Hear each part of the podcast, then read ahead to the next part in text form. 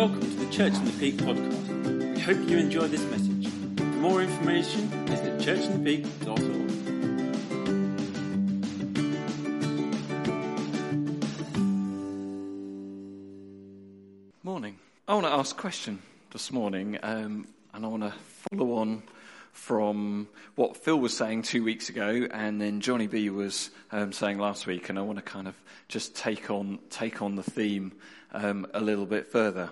And I want to ask you a question this morning: Who are you? I get asked that question sometimes if, if I'm going to a meeting, they kind of around a big table and, and most of the time you don't know all the people around the table and they say, okay, I'd like you just to introduce yourself at the start of the meeting so everybody knows who everybody is. And I'm kind of like, hi, I'm Peter. I'm a GP in Bakewell, you know, and, uh, and so we kind of like go around the table introducing ourselves. And if I asked you a question, um, who are you? The big question is, what would you say? So, if I asked you who you were, what would you say? I have no idea. You've got no idea. It's that bad. It's that bad to be put on the spot. Okay. Charlotte, go on. I'm Charlotte. I work as a school teacher in Bakewell. Okay. So we, we, we say what our name is. That's kind of one of the first things. And sometimes we say something about ourselves, don't we? Hi, I'm Iris. I'm a transport coordinator and I'm a child of God. There you go. So we got a little bit more from Iris. And, and I think it, it, it depends kind of what context you're in as to what you might say. If somebody said, who are you? Um, as they're wanting to find out something about you. So sometimes I would obviously say I'm a doctor, but sometimes I would say, well, I'm the husband of Pamela.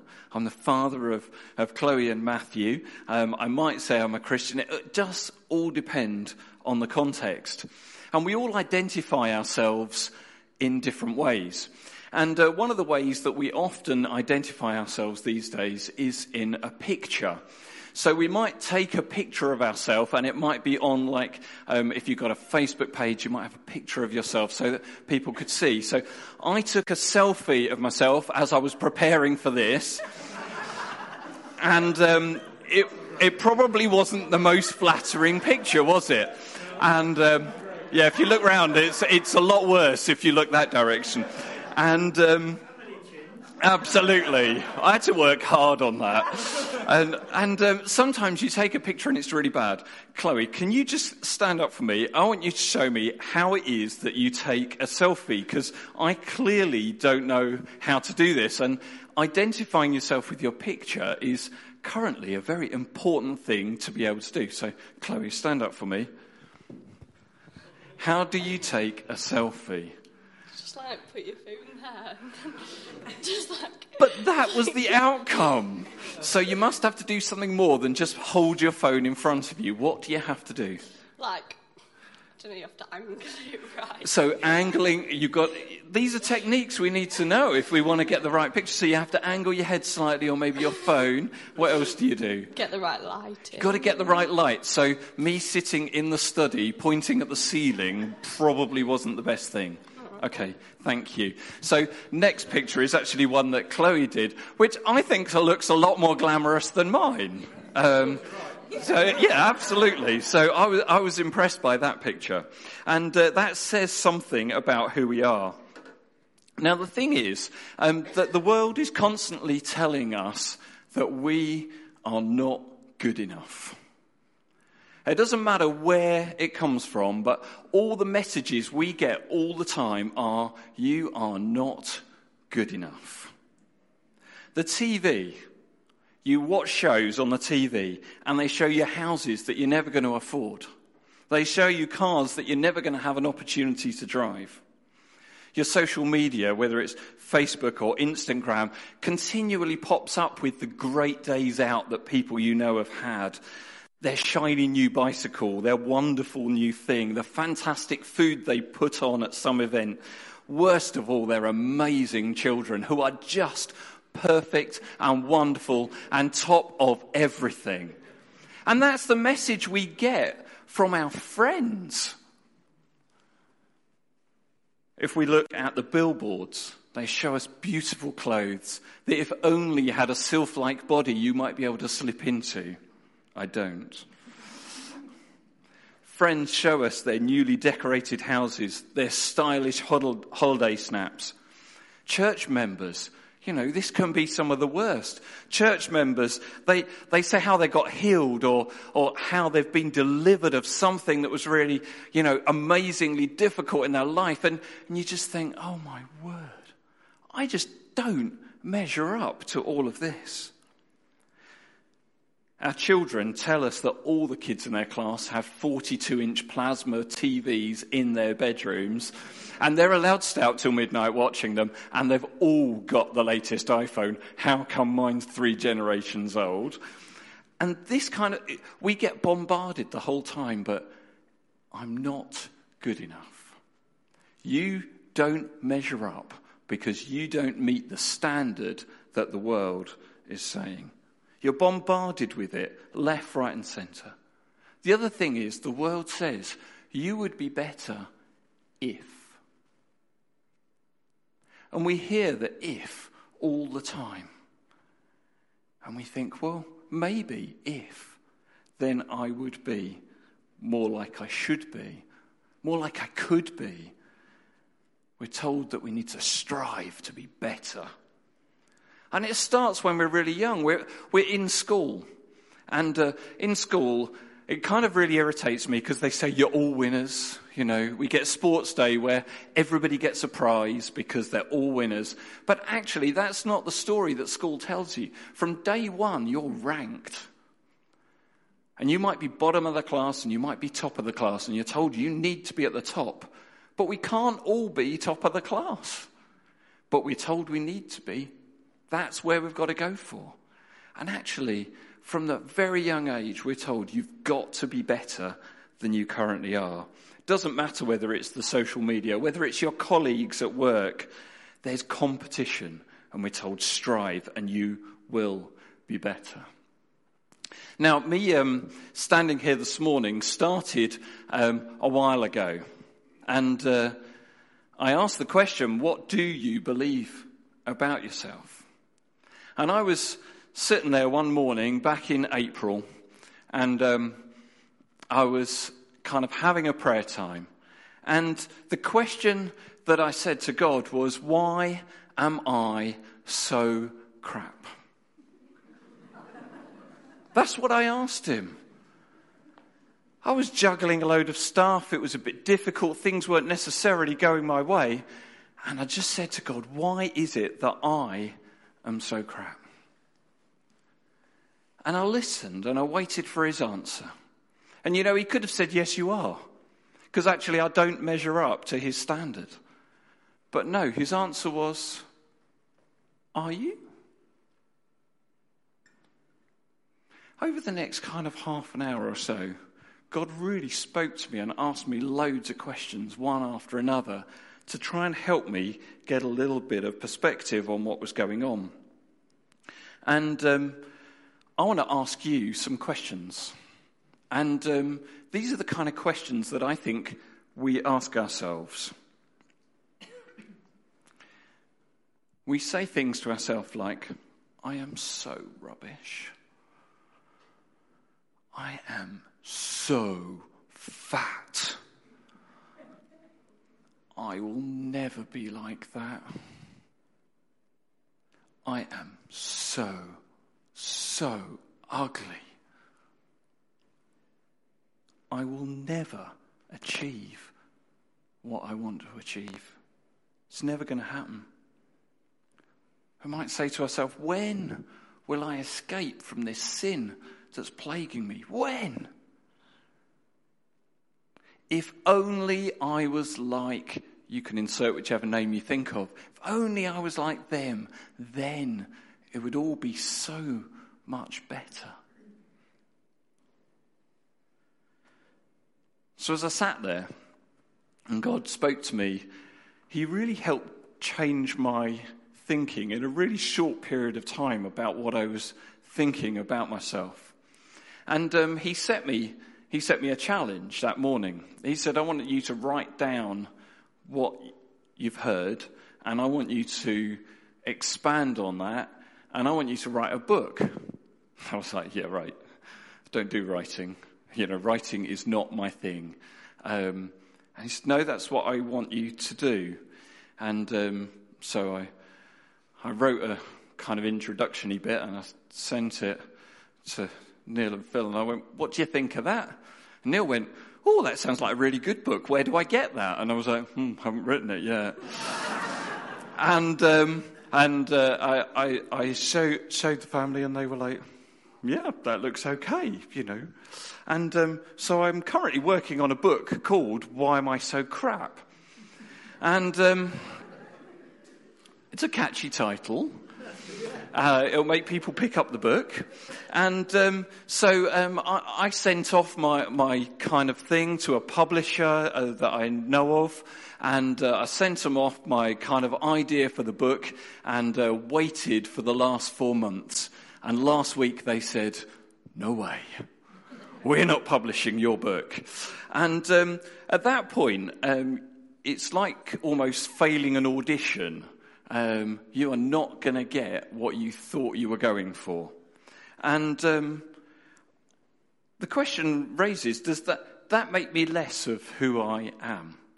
Does it make me less successful because somebody said, no way, to my idea?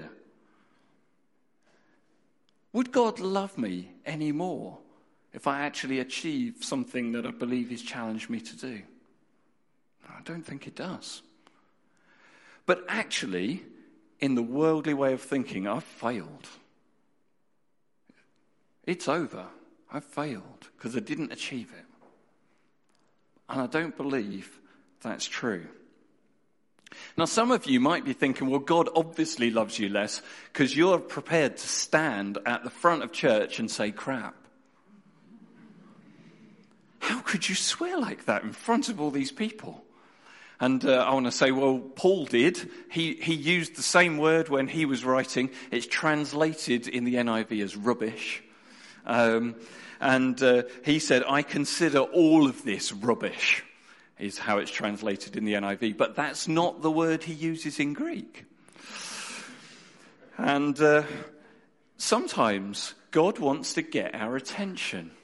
And sometimes he does it in ways that we wouldn't necessarily expect. So I don't think God loves me any less as a result of what I've said.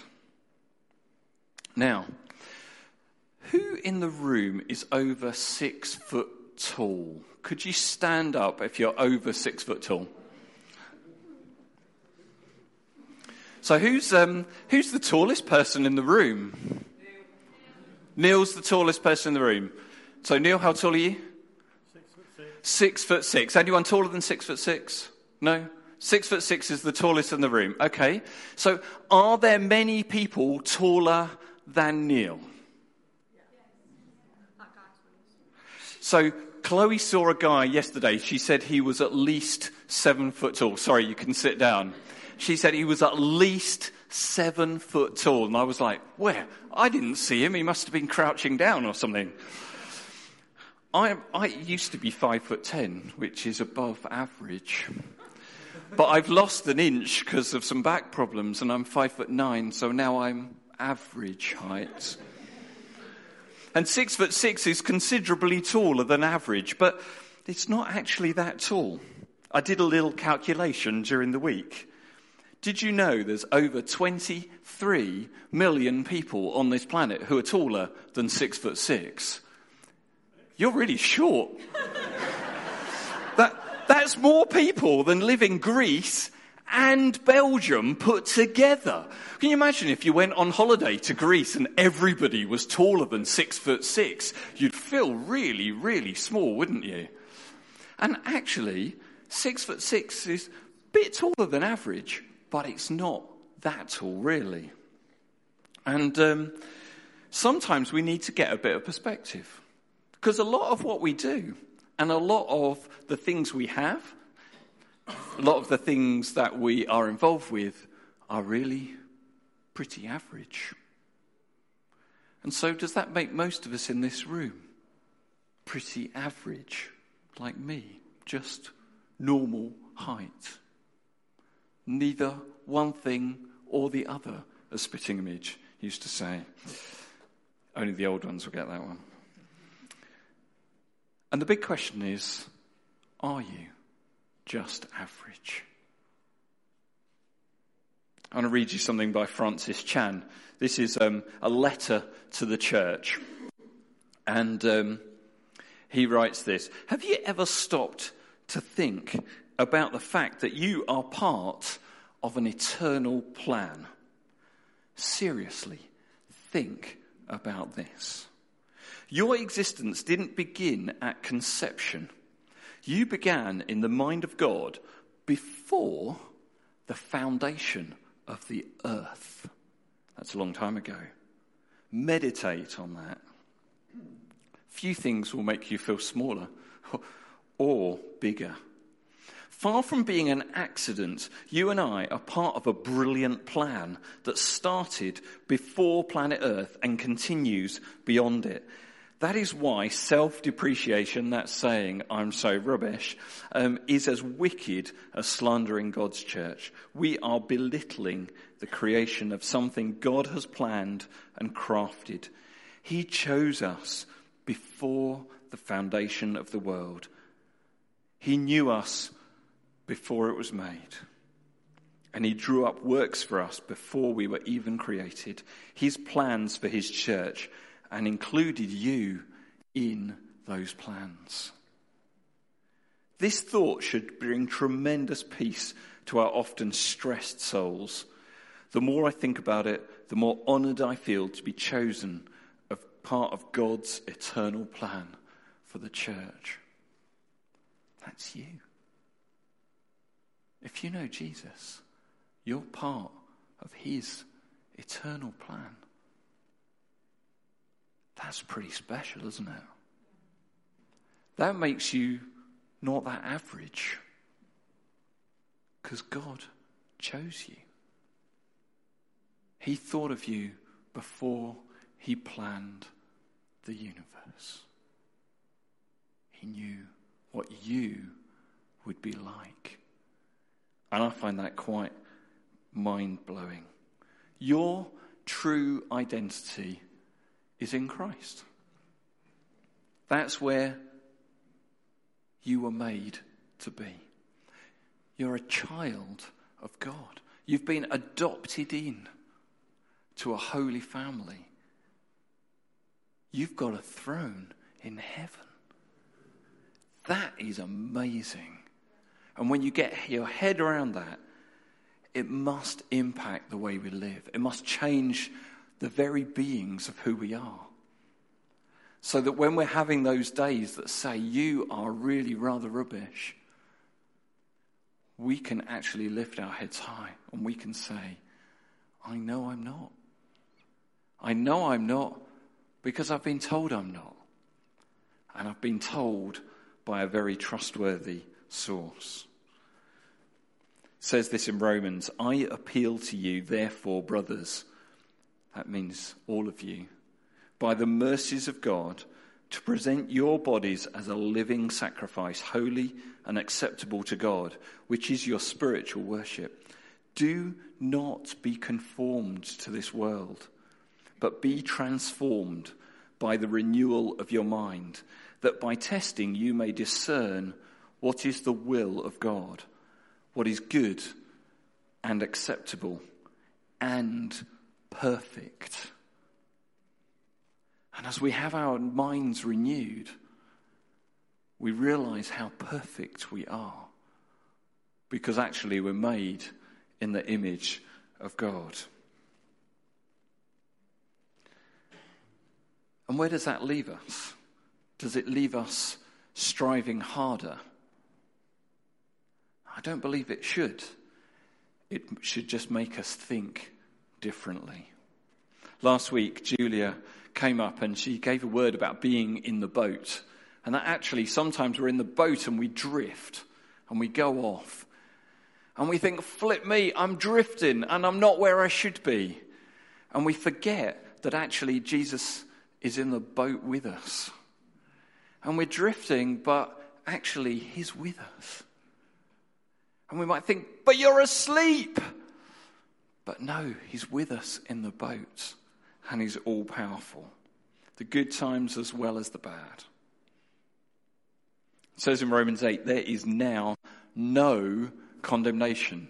It doesn't say now there is just a little bit of condemnation because you're a bit rubbish, really. It says now there is no condemnation for those who are in Christ Jesus. For the law of the Spirit of life has set you free. You're free. You're free in Christ Jesus from the laws of sin and death. You're free. You're free of what the world says about you. You're free not to need those things. You're free to enjoy those things if you're blessed to have them. Because you're free of that meaning something. Because actually, your meaning comes from somewhere else when you know Christ. Last week, Johnny B said, God can't love me as much as Neil because if he did, he'd have answered my prayers. And we often kind of have this warped sense of what's going on. And we kind of, we judge God, you know, well, you can't because you haven't done this, therefore you can't be all powerful. This is still happening in my life, and therefore I believe this instead. And we need to change our thinking. Whenever those thoughts come up, we need to change them. I read this this morning. This is from Neil Anderson, the, the guy who did um, the Freedom in Christ course. He said, The major strategy of Satan is to distort the character of God and the truth of who we are. He can't change God, and he can't do anything to change our identity and position in Christ. If, however, he can get us to believe a lie, we will live as though our identity in Christ isn't true. And we get caught in this trap, don't we? We get caught in the trap that actually we aren't renewed, that we're actually just a bit second rate. And I know it's not just me. I Don't know whether that's me. Johnny B last week also said you are good enough. You don't deserve God's love, but you've got it anyway. And God is for you, not against you. He is going to finish what He's begun in you. And He was trying to encourage us with some truth, some truth about who we are. And the thing is, we listen to these voices that bombard in us, in on us all the time. And the thing is, the world repeatedly says to you, you're not good enough because of this, this, and this. Repeatedly, all the way through every day. All of our encounters, whether it's with our friends and our colleagues, the social media, the TV, the billboards, the, everything we come into contact keeps selling you. You're not good enough. If actually you had this, then you might start to be a bit more like what good looks like. And we, we get that bombarded all the time. And we need to start to repeatedly say things the other way because we need to hear a positive voice. I read this recently. God is the only one who has the authority to tell you who you are. God is the only one. And the thing is, we, we listen to other voices all the time, and suddenly they become the authority for our lives. And I want to encourage you today God is the only one who has that authority to tell you who you really are. So you need to keep hearing what it is that's positive. You need to start to listen to those things that God says about you. So, how can you hear those right voices? Well, you know, when, if we read the Bible, it tells us who we are. When we pray, God says to us who we really are. As we worship, when we come together and worship, we forget about all of those other things, don't we? It's brilliant this morning just kind of let all that go and just focus on who God really is. and recognize that we're his children and that he loves us. Passionately, he loves us. It says, don't give up meeting together. And that's because when we meet together, it helps get a fresh perspective. We need to keep the right company. And you might think, well, if you're saying to us you need to read the Bible more and pray more and worship more and come to church more, well, well, well, that's just works, isn't it? No. It's all about understanding the grace of God and putting ourselves in a position where we experience the grace of God more. And I want to experience the more of God's grace in my life. Does doing any of that stuff I was talking about make you a better Christian? No, not really. Will it help you enjoy what God has for you more? Oh, yeah. And I want to enjoy what God's got for me because I think He's a, an amazing Father who's got good things.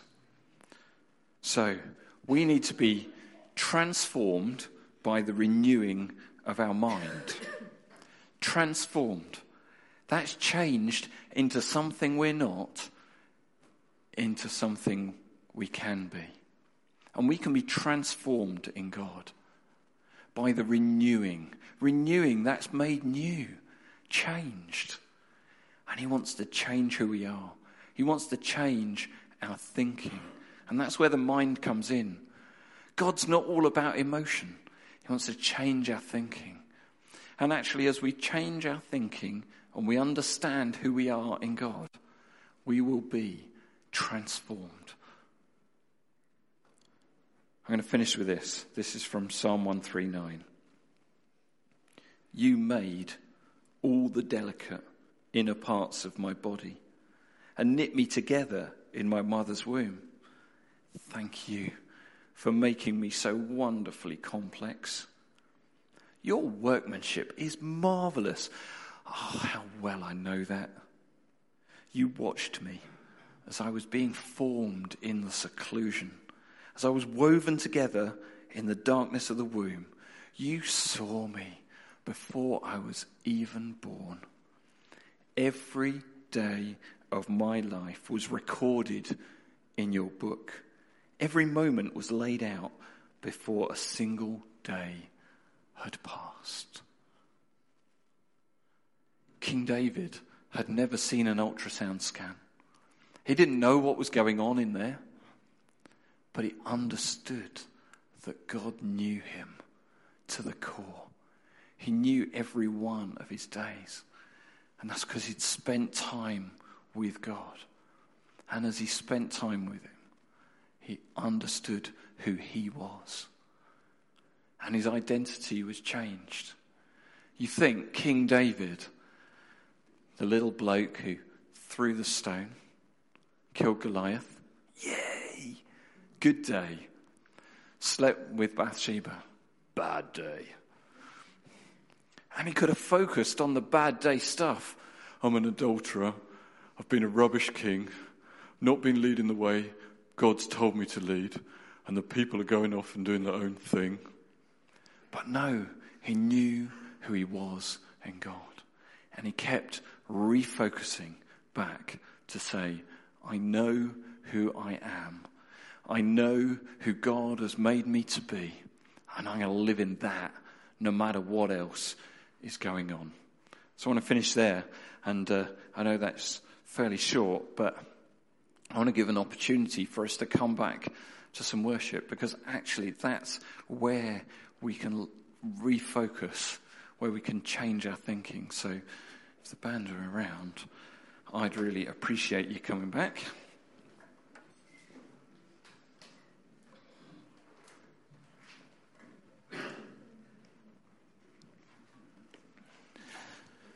So, as the band come back, I just want to encourage you to stand and engage with God.